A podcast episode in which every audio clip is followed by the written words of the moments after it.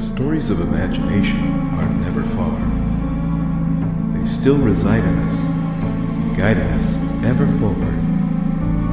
Join us now as we journey forward into the past. And here is your host, J.C. Rede.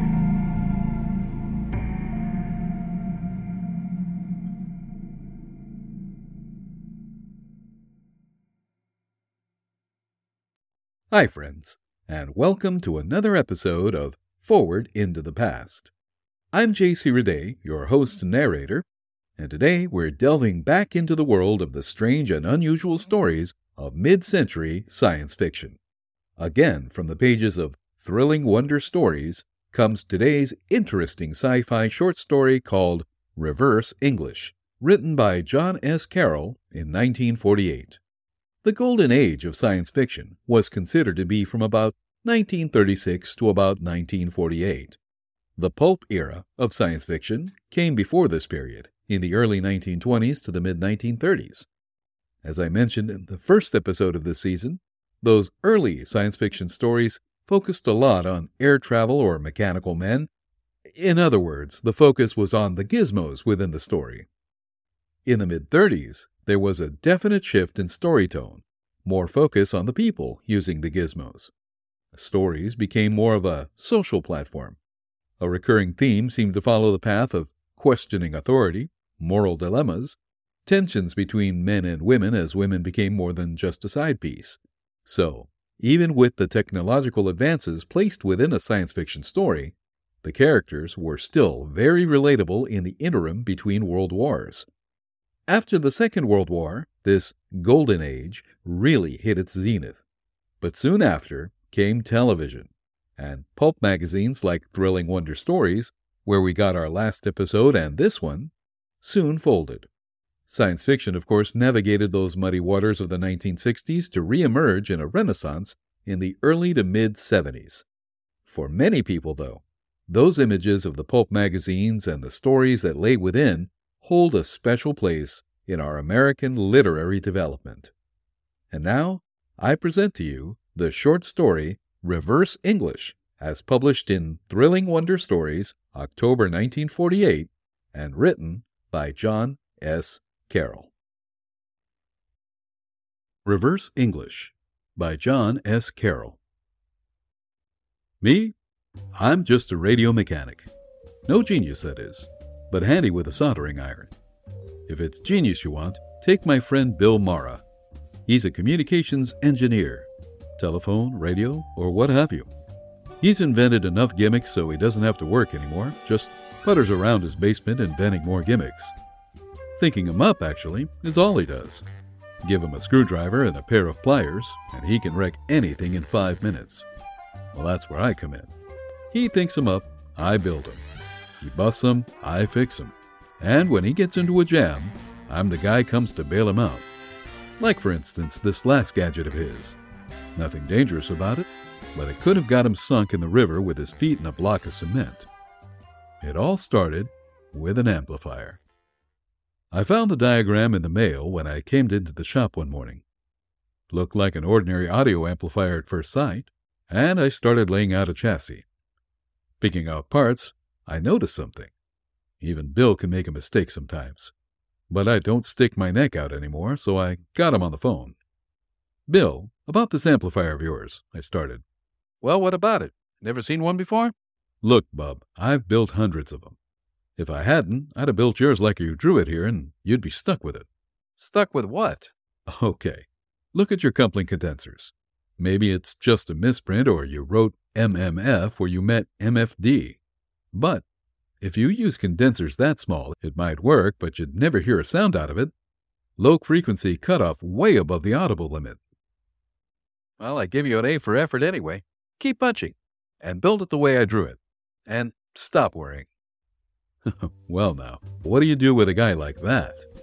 I built it, had it tested with a scope to find out if anything got through it.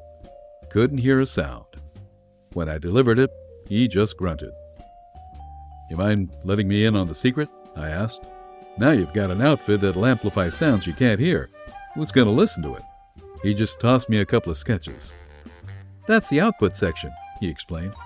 We'll connect it to the vertical sweep of a cathode ray tube. The rest of the circuit is an automatic time base, so you get standing wave patterns at any frequency. okay with me, but what are you going to feed into it? Uh oh, I almost forgot.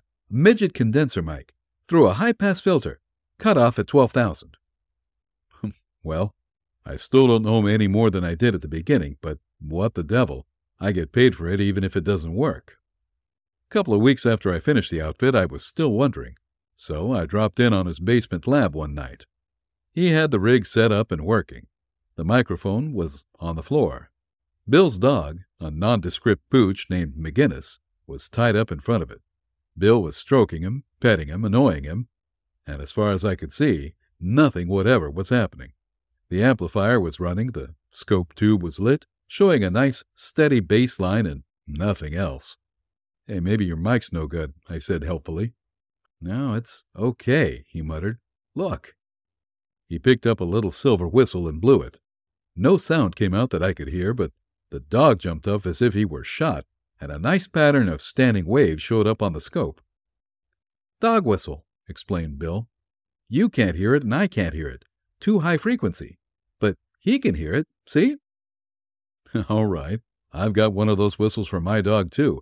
What's that got to do with the price of yams in Patagonia? Okay, here's how I figure it. Dogs can hear supersonic frequencies. Maybe they talk to each other that way. So far, no dice. Well, now there it is. The guy's got 47 patents, three degrees, and an honorary doctorate of science. Maybe it's just overwork, but it certainly sounds like he's chipped his crock. Talking dogs! I'm about to suggest a nice long rest for him when he hops out of his chair and beats it. Well, nothing to do but relax and see what's next. He's back in about five minutes with a big yellow tomcat, unties the dog, and chases him. The cat's fur lies down again, and he starts to prowl around, looking at objects with typical cat curiosity. He rubs his nose against the microphone, sniffs, and looks around. Bill is watching the cat with considerable interest. So am I. The cat looks at us again, at the scope, and at the microphone. He walks around once, shakes his head, walks over to the microphone again, and puts his nose near it. I don't hear anything, and Bill doesn't either, I don't think but a big, beautiful pattern appears on the scope. It's followed by a string of shorter, irregular peaks, and it stops as the cat turns to face us. I look at Bill and he looks at me. Then we both look at the cat. I always knew that dog was a dope, Bill mutters. Any alley cat in town is Einstein by comparison. I could swear that cat nodded his head at the remark.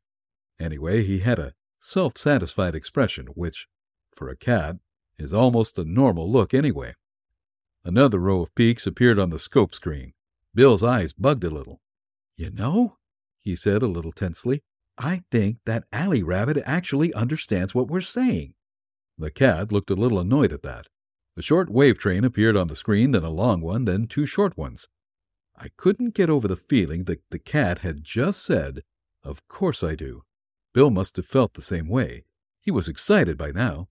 Oh, shrimps and sweet cream for you, Tommy, he shouted at the cat. Turning to me, he exulted. Now I've got a real idea. Look, Mike. He grabbed a scratch pad and started drawing a new schematic. See? We'll take the output of the amplifier and run it through a mixer oscillator stage. That way, we can get a beat between a fixed frequency and the supersonic output of the amplifier. The beat should be in the audible range, and we'll be able to hear it. We won't need the scope. I want to hear what that cat is saying. I started to open my mouth. I closed it. Then I opened it again. I spoke to the cat. Say meow to the gentleman, Tommy. I had it coming. The cat looked me straight in the eye, emitted a raucous sound, something between meow and turned away. You ever have a cat give you the Bronx cheer? I left. There was no particular trick to building the new gimmick, just a question of the right coils. I'm no genius by any means, but I can calculate an LC ratio. I delivered it and tried to forget the whole thing. But I've got as much curiosity as the next guy, so I didn't wait more than a week. Down in the basement, Bill's sitting there, having words with the cat. Bill's talking directly to the cat. The cat's replies are coming out of the loudspeaker on my new setup. The cat's talking something that sounds like Hindustani. I stood it for a while and it got too much for me. How come? I popped. He understands English, seems like. Why doesn't he speak it? The cat looks at me and says, Yeah. Bill says, I could ask you the same question. Remind me to do it sometime. Meanwhile, he is speaking English. That's what it sounds like to him when I speak it. His hearing apparatus is different, that's all. Now, wait a minute, I squawked. Gullible, that's me, but I still don't believe that a cat speaks English. You've heard of Pig Latin, haven't you? Said Bill mildly. Why not cat English? Ask a foolish question, get a foolish answer, I replied. You ought to be writing radio scripts. With jokes like that, even Milton Berle couldn't get his option picked up. Don't be so damned superior, Bill growled. The beast has never heard any other language. He's lived here all his life. Why shouldn't he speak English? Well, cat fashion, anyway. The cat moved its nose to the mic, and some assorted sounds came out of the speaker. Sounded like Esperanto this time. Bill nodded. He agrees with me, he said smugly. I gave up. I took my fedora, jammed it down on the top of my noggin, and started to leave. Bill snapped off the amplifier switch, motioned me to wait, and started to feed the cat. When he got through serving lunch, he came over to me and said, Build me another one. Portable, uh, battery operated this time.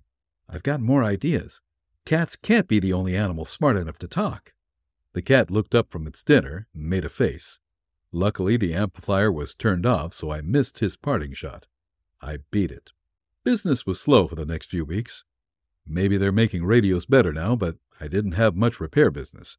And I hadn't heard from Bill since delivering his new battery operated portable whatever it was. So I told my kid assistant to mind the shop for the evening and I went out to the track.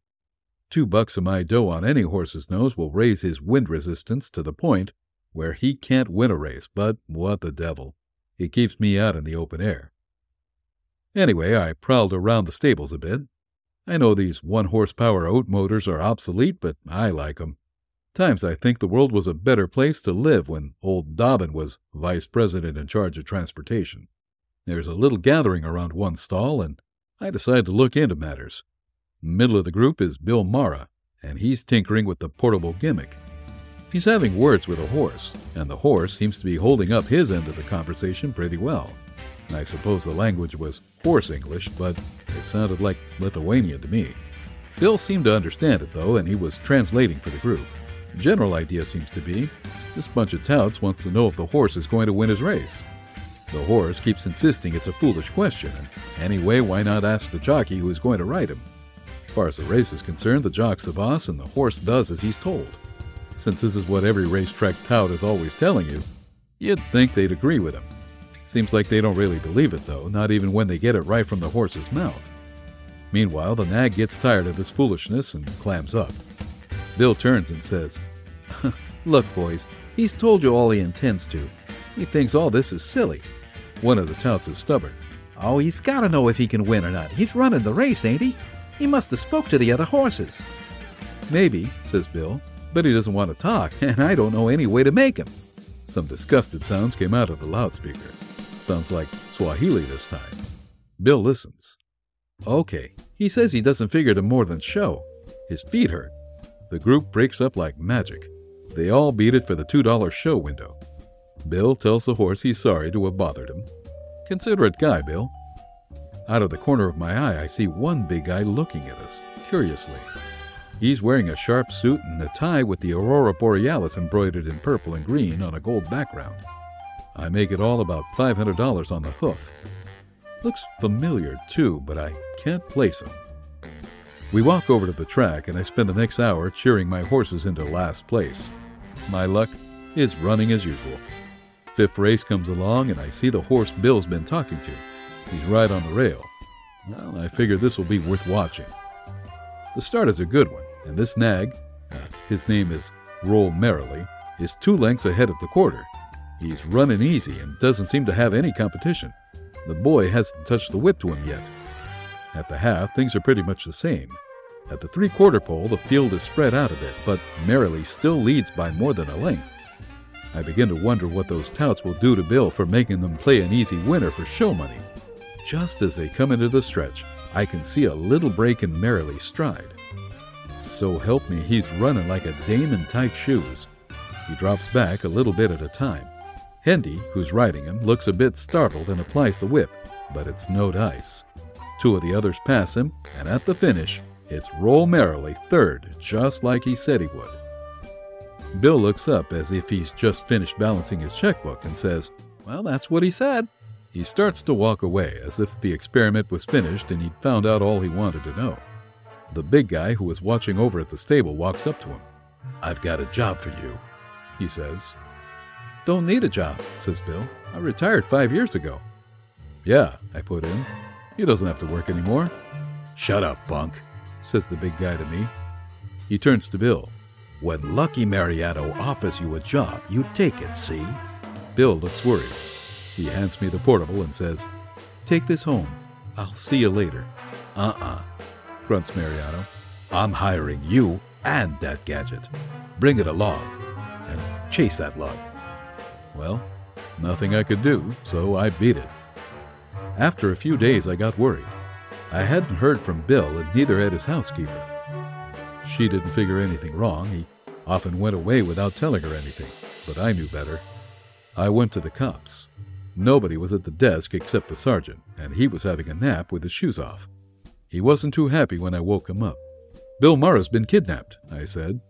How's that? He yawned. Well, I started. He invented a gadget to talk to horses, and for a minute I almost took you serious, the sergeant said. Every time there's a murder in town, some crackpot comes in here and confesses he's done it. We have a show on Broadway, Who Killed Cock Robin? Some jerk comes in, says he's the guy. Now there's a movie, My Brother Talks with Horses. You say he's been kidnapped. You just stop smoking that stuff and you'll be okay. And if I find out where you get it, I'll. Look, I'm no crackpot. I built the gadget for him. Oh, that's all, brother. Now I've heard everything. Go away and leave me rest. Oh, wait a minute, I squawked. Lucky Mariano, and the sergeant sat up abruptly. Did you say Lucky Mariano? Yes, Lucky Mariano, I insisted. He and Bill. Hold it. The sergeant was wide awake now. On him, we'd like to get something. Uh, all right, tell me from the beginning. I told him. He looked skeptical enough, but he couldn't laugh off my description of Mariano. Oh, it fits all right. Those neckties are his. But how do you know he kidnapped Bill Mara? Sounds like he just hired him and Bill went of his own free will. Far as I know, there's no law against talking to horses, not even if Mariano does it. That is, if your pal can really talk to horses, and that still goes down pretty hard. Well, Mariano believes it. I was mad now. But what are you going to do about Bill? Can't see nothing we can do about Bill. Bring us some evidence of a snatch, and maybe the FBI can do something. I left. I wanted to punch that big lug right in the jaw, but punching police sergeants, especially at headquarters, is not good policy. The law frowns upon it. So I went back to the shop and tried to do some heavy thinking. It came out all wrong. I didn't know where Bill was. I'm no detective. I've got no gun permit. I weigh 124 pounds, dripping wet, and a rock at each hand. In short, blanked. Opportunity knocked, though. He didn't look like opportunity for the moment. He looked like one of Lucky Mariano's less lovable gunsters. But he was carrying Bill's gadget, and he had a note from Bill. It was short and to the point. Something's popped, probably a condenser or a resistor. Fix it and send it back with the boy. He'll wait. Well, I fumbled with it and tried to read some meaning or code into the note. But it was pretty clear there wasn't any. And anyway, Bill's mind doesn't run that way.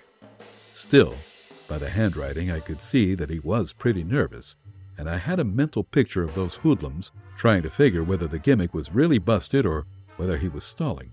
I hooked up the test set and found the trouble in about two minutes. Watching my guest out of the corner of my eye, I kept on testing, stalling for time.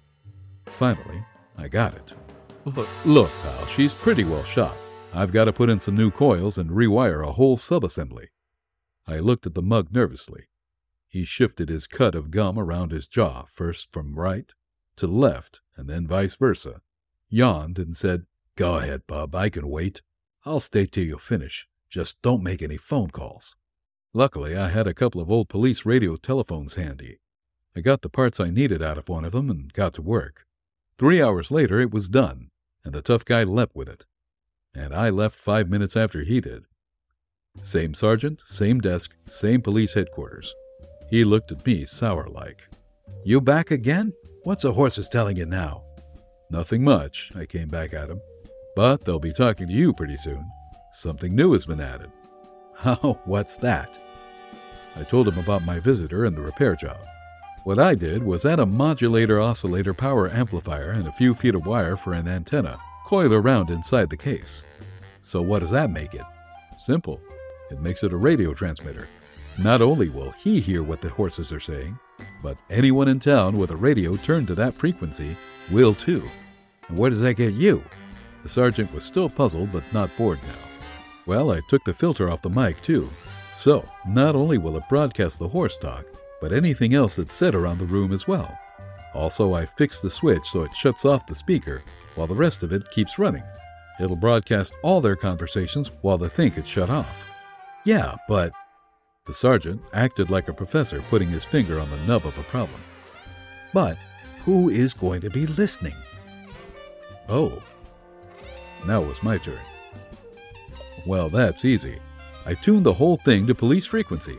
Every radio patrol car in town will hear it. Dangerous for Mara if they find out, isn't it? Well, that's your job now. He's entitled to some police protection, isn't he? A cop came in from the hall, picked up the desk phone, and dialed a number. Repair? Send the direction finder car around. Someone's jamming our radio. I grabbed the sergeant and dragged him to the radio room. In between crashes of static and puzzled calls from the two way radio cars, there was a hum of voices. I recognized Mariano's and Bill's talking to a horse, and the horse answering in what sounded like Portuguese. Bill was translating, and Mariano was giving Bill questions to try on the horse. You believe me now? I asked the sergeant, who was scratching his head with one finger at a time. Ah, beats the bejesus out of me. That's Mariano, all right, he said. Okay then, let's go. Wait, where? The sergeant had me there for a minute. Obviously, Mariano and Bill were at the track now. Now, just as obviously, they'd beat it as soon as they got their information. They'd place their bets by phone later. But where? I've got it. Catch that direction finder car when it gets here. That gimmick will go on broadcasting wherever they take it. We'll chase them with the direction finder. Huh, maybe you got something. The sergeant snapped a few words into the intercom box and we walked out in front of the police station. The service car pulled up in about five minutes. We hopped in. I looked over the equipment. Hey, pretty sharp that. Haven't seen one of those since I was in the Air Force. Yeah, said the driver. Automatic radio compass. Beats the old fashioned loop aerial direction finder all hollow. All I've got to do is watch the left right indicator while I drive. I started to do a bit of figuring. There were three of us in the car the sergeant, the driver, and myself. Suppose we catch Mariano, then what? He isn't going to be alone, that's for sure, and even alone, he's dangerous. And the other gimmick, the one I hadn't mentioned to the sergeant, it didn't seem to be working. Yet. Dang, muttered the driver under his breath and swung the car around. Either we've passed them or they've passed us on the way back to town. The direction indicator had started to call its lefts and rights wrong. Now headed back to town, it was swinging properly again. It didn't make sense to me. Unless Mariano had taken a plane, he couldn't have gotten past us that way. No cars had gone by in the opposite direction in 10 minutes. Suddenly, I got an idea. I snapped on the loudspeaker. Calling car 25, car 25, signal 34, signal 34, Main and Broadway, Main and Broadway. I knew it. I should have thought of that. The gadget's on the same frequency as the police calls. We're chasing police headquarters now, not Mariano, I shouted disgustedly. Okay, wise guy, this was your idea. What do we do now? said the sergeant. Well, we wait, and we keep the loudspeaker turned on. And we chase Mariano with the radio compass when we hear him. Pretty soon we got another signal from Bill's gadget. The radio compass swung back and forth, finally settled down and made sense as we headed out of town again. I kept my ear peeled to the radio and my fingers crossed. It was Mariano's voice in the loudspeaker now, getting clearer, so I figured we were warm. Okay, Mara. All I need. Shut it off and get into the car. I said shut it off. That whistle is driving me nuts. What whistle? It was Bill's voice. That damn peanut whistle coming from your gimmick. Mariano's voice was getting exasperated now. Uh, nothing's coming out of that that I can hear. Besides, it's shut off. Look for yourself. You try to tell me I'm nuts? Mariano's voice was dangerous, tight, low pitched. I hear it, and if you don't stop it, I'll. Well, it seems the other gimmick is working. Better than I figured. Maybe it'll be Bill's finish too if we don't get there soon. Seems like I kind of underestimated it, though Mariano's voice comes through again. For the last time, Maris, stop it! Look, I can't even move my hands. That sound's doing things to me now, I tell you. Mariano's voice had changed. He was whining now. I'm telling you, the thing is shut off. There's only one switch on it, and the pointer says off. Besides, I don't hear a thing. You must have rocks in your head. My jaw dropped. The big, tough Mariano licked by a little peanut whistle. Bill, the milquetoast genius, talking to the toughest gangster in town like that. Maybe I don't know as much about the ultrasonics as I should. I got nervous. What's your signal strength? I asked the driver. R9, he snapped. We're getting pretty close now. Watch that bend in the road. We tore into the bend, screamed back into the straightaway. Dead ahead was a big black limousine with slots where the rear window should have been. I'd never seen it before, but I didn't have to. It was Mariano's armored special. J. Edgar Hoover would have been green with envy. Okay, Sarge, there they are. Your show now. Right. The sergeant fingered his 38 police positive. It was all the armament we had and not half enough, the way I felt. All right, Bobby? The sergeant was a professional cop now, and he knew his business. Pull ahead of him, and I'll wave him off the road. The mechanic was a little green around the chops, but he had spunk. He kicked the accelerator pedal hard, pulled around Mariano's car, and held his pace. The sergeant waved. Mariano's driver tried to pull ahead, but Bobby could drive a bit too. He hit the gas and nosed over. Mariano's chauffeur could chance us or the ditch. He made up his mind suddenly and stomped on the brake. We screeched to a stop, and the sergeant hopped out with the gun in his hand. Out, bum! he snapped at the driver. The driver knew a 38 when he saw one. He hopped. The sergeant handcuffed him and shoved him into the radio car. Yours, Bobby. Take him back to town and jug him. The boys will get something on him later. We'll ride back in Mariano's car. The sergeant slipped into the driver's seat with Bill alongside of him. I got in back with Mariano. Mariano cringed in the far left corner of the seat, which didn't make me mad either. The more space between us, the better. I looked at him and the gadget. Bill spoke up from the front seat. What's eating him? he said to nobody in particular. He started to complain about a sort of peanut whistle, and now he acts like he wants to crawl in a hole and pull the hole in after him. I cannot tell a lie, I said. I did it with my little hatchet. You know the mixer oscillator in there? Your idea to make the ultrasonic frequencies audible? Yeah? Well, to get an audible beat, it has to be tuned within a couple of kc of the ultrasonic frequencies you want to beat with it. I set it at 14,000 cycles. Yeah, what's that got to do with Mariano? well, it struck me funny that he'd swallow your gimmick and the idea of talking with horses. Mariano's a suspicious type, and you'd expect him to think it was a racket of some kind. The sergeant cut in. Yeah, that's how I figured it. I couldn't see the whole thing myself at first, and I couldn't figure Mariano falling for it so easy. Well, you know, most people can't hear a thing above 10 or 11,000 cycles. But occasionally, you get someone who can hear all the way to 15 or 16,000. I figured Mariano's one of them. He must have heard horse talk, but he's no good at languages and couldn't figure out what they were saying. Well, that's what he needed Bill for. Okay, now I believe anything. I'll be seeing flying saucers next. But what's this peanut whistle that shrivels him up so? I don't hear any whistle. Right. You don't, I don't, and Bill doesn't. But Mariano does. It's the oscillator. I fed some of the 14,000 cycle output into a 1 inch permanent magnet speaker. There was more kick to it than I figured, that's all. Mariano looked at me, pleadingly. Shut it off, mister. I'll confess to anything, even kidnapping Judge Crater. Only stop that whistle. I felt sorry for the big lug. I reached into the box and yanked out the B battery. Mariano shuddered and straightened up. He reached for his pocket. Oh, that dim witted sergeant had forgotten to frisk him. Mariano leaned forward with an Army 45 in his hand. He stuck it in the sergeant's neck. Now, wise guy, turn around and head for the country. I'll take care of you and your scientific pals altogether. Mariano was watching the sergeant. The cop did some quick thinking and suddenly swerved the car. The spin threw Mariano off balance for a second. In that second, I realized that I still had the B battery in my hand. I conked Mariano on the head with three pounds of zinc, carbon, and asphalt. It did the job nicely. First time, in fact, that a guy ever was knocked cold with only 67 and one half volts, though I have to admit, not applied in the usual way. By the time he came to, we had him in a cell. We never did get him on the kidnapping. As it happens, we didn't have much proof of that, and Bill didn't feel like testifying. So, they held him as a vagrant while the FBI looked him up, and they found he could be sent to jail for having a poor memory. He kept on forgetting that March 15th is income tax day. He can take a correspondence course in mnemonics in Atlanta.